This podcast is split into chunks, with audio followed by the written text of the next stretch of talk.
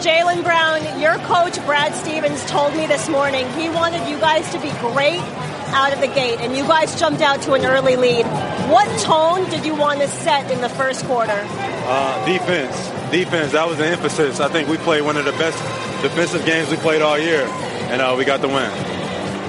I know you've been asked at this a lot about the young legs on this team, but it was another great night for you, for Jayson Tatum, for Marcus Smart as well.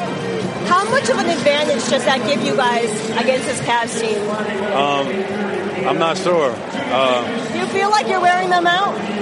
You can say that. I mean, we still got it's the first to four, so like that's how it goes. It's the first to four, so we got to focus on winning one more game. They got to win two, so we're up three two right now, and we got one more to go.